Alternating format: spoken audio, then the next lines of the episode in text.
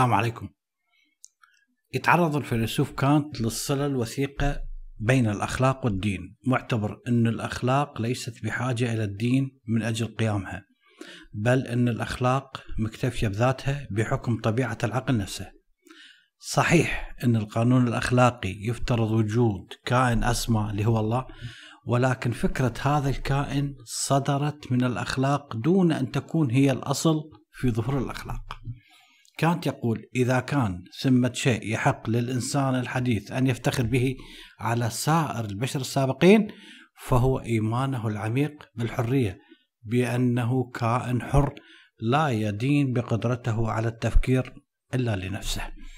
ومن ثم على أعطاء قيمة خلقية لأفعاله أو لمصيره الخاص إلى أي جهة كانت مهما علت تلك الجهة. أو بسط هيم أو بسطت هيمنتها على العقل. يقول أيضا أن دينا يعلن الحرب على العقل سوف يصبح مع مرور الزمن غير قادر على الصمود أمامه كل هذا الكلام كتب الفيلسوف إيمانويل كانت في كتابه الدين في حدود مجرد العقل. وراح نشوف ما هو الدين اللي في حدود مجرد العقل وهناك دين خارج حدود العقل. هذا الكتاب اللي يعتبر من أعظم الأعمال الفلسفية اللي حسم لك موضوع الدين والعقل واللي كان له مساهمة كبيرة في عصر التنوير.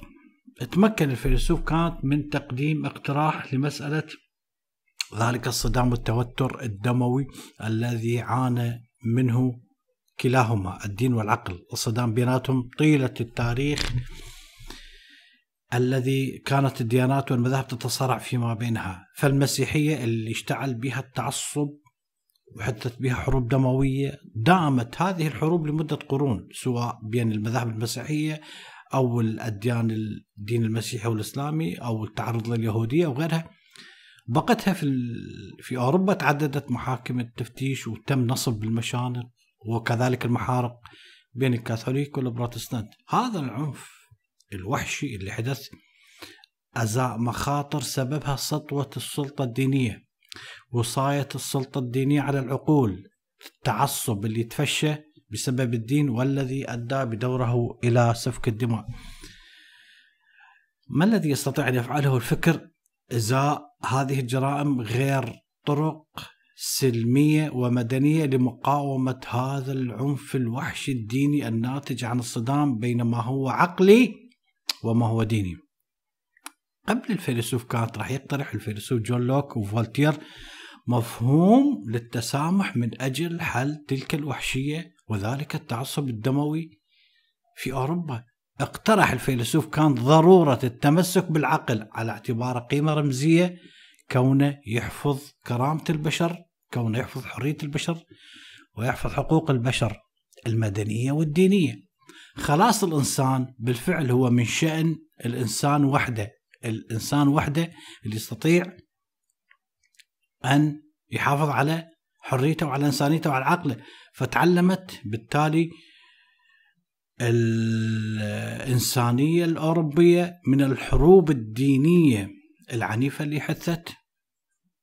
تعلمت درس جدا مهم بأنه ما تتراجع بأنه لا تعود لها أبدا. بالتالي الفيلسوف جون لوك في رسالة في التسامح يقول أن الدين الحق لم يتأسس من أجل ممارسة الطقوس ولا من أجل الحصول على سلطة الكنيسة ولا من أجل ممارسة القهر ولكن من أجل تنظيم حياة البشر استنادا إلى قواعد الفضيلة والتقوى. بالتالي لا أحد بيسعى أن يكون وصي على أحد لا أحد بيسعى أن يكون وصي على عقول الناس ولا إلى سلطة على ضمائرهم.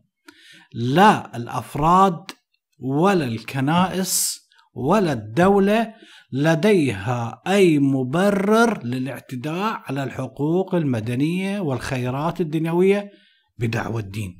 ذلك أن الكلام اللوك ذلك أن خلاص الإنسان إنما هو من شأن الإنسان وحده. أنا أريد أدخل جهنم ما علاقتك بي بالتالي هذا هو أول مفهوم للعلمانية التي سوف تهيئ لعصر الأنوار واللي على اعتبار أن التسامح هو القيمة الأخلاقية الرمزية التي حاول بها الإنسان الأوروبي أن يقاوم التعصب والوحشية الدينية التي تقوم على الكراهية من ضمنها كراهية العقل نفسه. كتب الفيلسوف فولتير يقول إن الحق في التعصب حق عبثي وحق همجي. إنه حق النمور وإنفاقه بشاعة. فالنمور لا تمزق بأنيابها إلا لتأكل. أما نحن فقد أفنينا بعضنا البعض من أجل مقاطع مقدسة وردت في هذا الكتاب أو في هذا الكتاب. بالتالي راح يكتب فولتير عن الحروب الدينية المسيحية. من ضمنها الحرب اللي دامت 30 عام. يقول نحن نعلم كم هو ثمن الباهظ الذي دفع منذ أن راح المسيحيون يتقاتلون ويتشاحنون فيما بينهم بسبب ماذا؟ بسبب العقيدة. فمنذ القرن الرابع وحتى أيامنا هذه هذه الحروب ما فتأت مستمرة. تسفك الدماء بغزارة. يا إما على المحارق يا إما على منصات الإعدام أو في ساحات الحروب. اللي راح يصير أنه من أجل أن لا تهدر الدماء ثانية راح تقرر لك أوروبا بالقرن السابع عشر. تحت قيادة هؤلاء الفلاسفة والمفكرين العظام هؤلاء التنويرين تربية العقول على قيمة التسامح المدني والتسامح الديني وحرية الضمير. لا شيء يخرج عن سلطة العقل حتى أكثر الأشياء مقدسة. مهما كانت هذه الأشياء مقدسة هي لا تخرج عن سلطة العقل وهي هاي الأطروحة الفلسفية التي أسست الحداثة وللتنوير حيث يقوم التنوير بالأساس على أن الشعوب يجب أن تتحرر من مرحلة القصور الديني. بالتالي راح يصير كتاب الدين في حدود مجرد العقل للفيلسوف كانت راح يغير في طريقة معالج معالجته لتلك الإشكالية بين كل ما هو عقلاني وبين كل ما هو ديني لا من خلال قيمة التسامح كما عد لوكو فولتير اللي هي أصلا بالأصل هي قيمة دينية مسيحية كما طرحها لوكو فير مثل ما ذكرت بل أنه كانت سوف يعمل هذا من خلال اقتراح العقل نفسه اعتبار العقل نفسه قيمة فلسفية وأخلاقية كونية لا شيء يعلو على سلطة العقل مهما كانت تلك السلطة مقدسة. انطلاقا من كتاب الدين في حدود مجرد العقل راح يمكننا أن نميز بين عقلين عقل أو العفو راح نميز بين دينين دين في حدود مجرد العقل ودين خارج سلطة العقل. الدين اللي داخل سلطة العقل أو الدين اللي في حدود مجرد العقل دين يقوم على إيمان الأحرار على اعتبار الحرية هي الشرط الأول لتحرر الإنسان لتحرير الإنسانية بالتالي هاي الانسانيه راح تتحرر من كل وصايه دينية مما يجعل الإنسان في ذاته غاية وهو مصدر أحكامه ومصدر تشريعاته.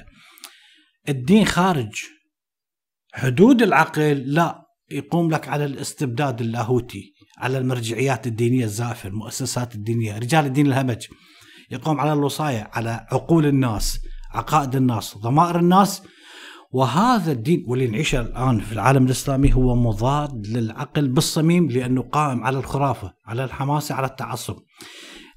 يعني إذا أريد أذكر الحرب الأهلية اللي قامت في العراق كانوا أبطالها هم رجال الدين. رجال الدين السنة في مساجد أهل السنة اللي كانوا يحرضون الشباب على القتل قتل إخوانهم الشيعة ورجال الدين الشيعة في الحسينيات والمساجد يحرضون الشباب اللي هم بدلا أن يلعبون كرة قدم بدلا أن يدخلون إلى نوادي بدلا أن يكونون أصدقاء في مناطق واحدة هؤلاء يحرضوهم على القتل وهؤلاء يحرضون على القتل.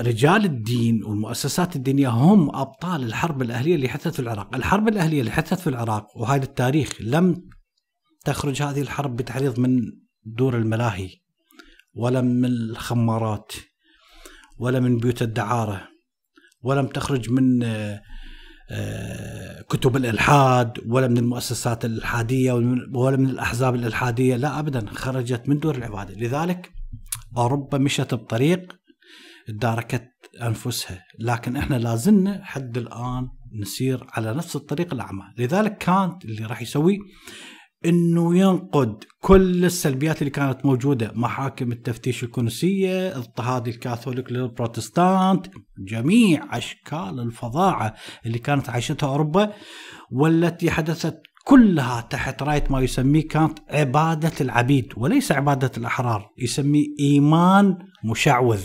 من خلاله يتم التحكم بالجمهور هؤلاء الناس الأغرار اللي سوف تنسلب حريتهم واللي راح يصير إنه مجرد طبقة من رجال الدين من القساوسه في وقتها تعتقد إنها آه، هي تملك الحقيقة وبالتالي يجب الاستغناء عن العقل.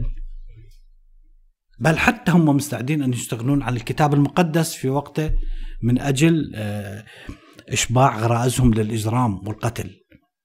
اللي راح يصير إنه الدين العقلي بالعكس من عنده هو دين أخلاقي يجعل المؤمن يتمسك بالأخلاق منفتح على العقائد الأخرى مهما كانت هذه العقائد الأخرى مختلفة عنه.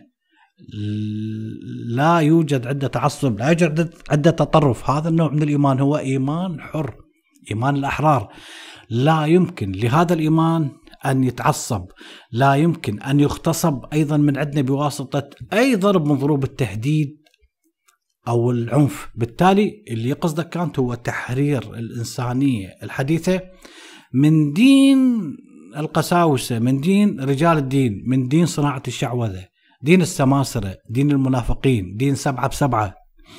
اللي هؤلاء الذين يحاولون إنه بامتلاكهم للمقدس الوصاية على الشعوب الوصاية على الأفراد. الدين هذا اللي يمتلكون هؤلاء المقدس وهي عبارة عن أكاذيب هذا الدين اللي خارج حدود العقل هو دين تجارة الأوهام استثمار النفوس الضعيفة. هذا النوع من الدين هو دين لا عقلي هو بمثابة كانت يسميه الموت الأخلاقي للعقل والذي من دونه لا يمكن أن يوجد أي دين أبدا. كتاب الدين في حدود مجرد عقل هو مكسب عظيم للحرية. هو طريق وحيد من أجل خلاص البشرية بأكملها. خلاصها من الخرافة من التعصب من التطرف من كل القيود الروحية التي تعطل عقل الإنسان ولا تجعله يغير ما بنفسه. وحده فقط الإيمان الحر هو الذي يستطيع أن يحفظ للشعوب كرامتها وللشعب يحفظ أبناءه وأنفسه ويحفظ مع ذلك للدين قدسيته. من أجل ذلك يمتلك البشر العقل وهو قيمة رمزية كونية مسكون بها وهو أعدى القسمة بين الناس. لن يكون هناك أي صدام بين الدين والعقل إلا حينما يتدخلون هؤلاء رجال الدين السماسرة من أجل مكاسب دنيوية لا أكثر ولا أقل سياسات الوعاظ هؤلاء الناس اللي كل همهم مكاسبهم لا أكثر ولا أقل اللي هم اللي رب حتى لا يؤمنون بأي رب لا يوجد رب براسهم. بالتالي الدين ما يحتاج إلى عبيد مسلوبين الأرادة. مسلوبين العقل ولا يحتاج إلى متملقين لأي جهة دينية. اللي راح يصير إنه لا يجوز أن تكره الناس على اعتناق أي عقيدة مهما كانت هذه العقيدة تعتقد بصحتها. يقول كانت ويل للمشرع الذي يريد أن يحقق بواسطة الإكراه دستورا موجها نحو غايات أخلاقية. مهما كانت هاي الغايات الأخلاقية نبيلة إذا بالأكره راح تفقد غايتها النبيلة. بالتالي حول كانت مسألة الصدام بين العقل وبين الدين من أحداث تقليدية تقوم على ثنائية مؤمن كافر راح يحولها إلى دين العبيد ودين الأحرار. اللي راح يصير أنه بعد هاي الحروب الدموية اللي حدثت بأوروبا خلال قرون وقرون كيف يمكن للعقل أن يتصالح مع الدين وبالعكس؟ هاي الحروب اللي عاشتها الإنسانية عدد مهول من الضحايا اللي سقطوا تحت رايات العنف الديني. حاول كانت في الدين في حدود مجرد العقل صياغة الملامح العلمانية لفلسفة. هذه الفلسفة تعيد الإنسان إلى عالمه وتعيده إلى طبيعته البشرية التي منها يشتق كل أفعاله. وكل معتقداته وكل معارفه. هاي العلمانية الفلسفية راح تجد شعارها الأساسي أين؟ تجده في الإنسان كغاية في حد ذاته. قوامها أين؟ في العقل بوصف أكثر الأشياء كونية بيننا. أفقها البعيد أين تجده؟ في أن يستنير عصر بأكمله بمعنى أن يخرج هذا العصر من قصور الديني إلى حالة العقل المستنير بحيث لا يمكن لأي مؤسسة دينية لأي سلطة دينية لأي رجل دين أو حتى سياسي أن يسطو على عقل الناس ويسطو على عقائدهم هذه الدلالة العميقة للعلمانية التي أسسها كانط ومن قبله لوك وفولتير وحتى روسو وآخرين هيأت إلها فلسفات قبله. ميكافيلي آه، هيأت لها الإنسانوية هيأت لها حركة الإصلاح وصولا إلى ديكارت وجون لوك وفولتير وقامت بإنجازها عمليا على أرض الواقع. الثورة الفرنسية 1789 إلى أن صارت عنوان للحضارة الإنسانية المعاصرة. شكرا لكم.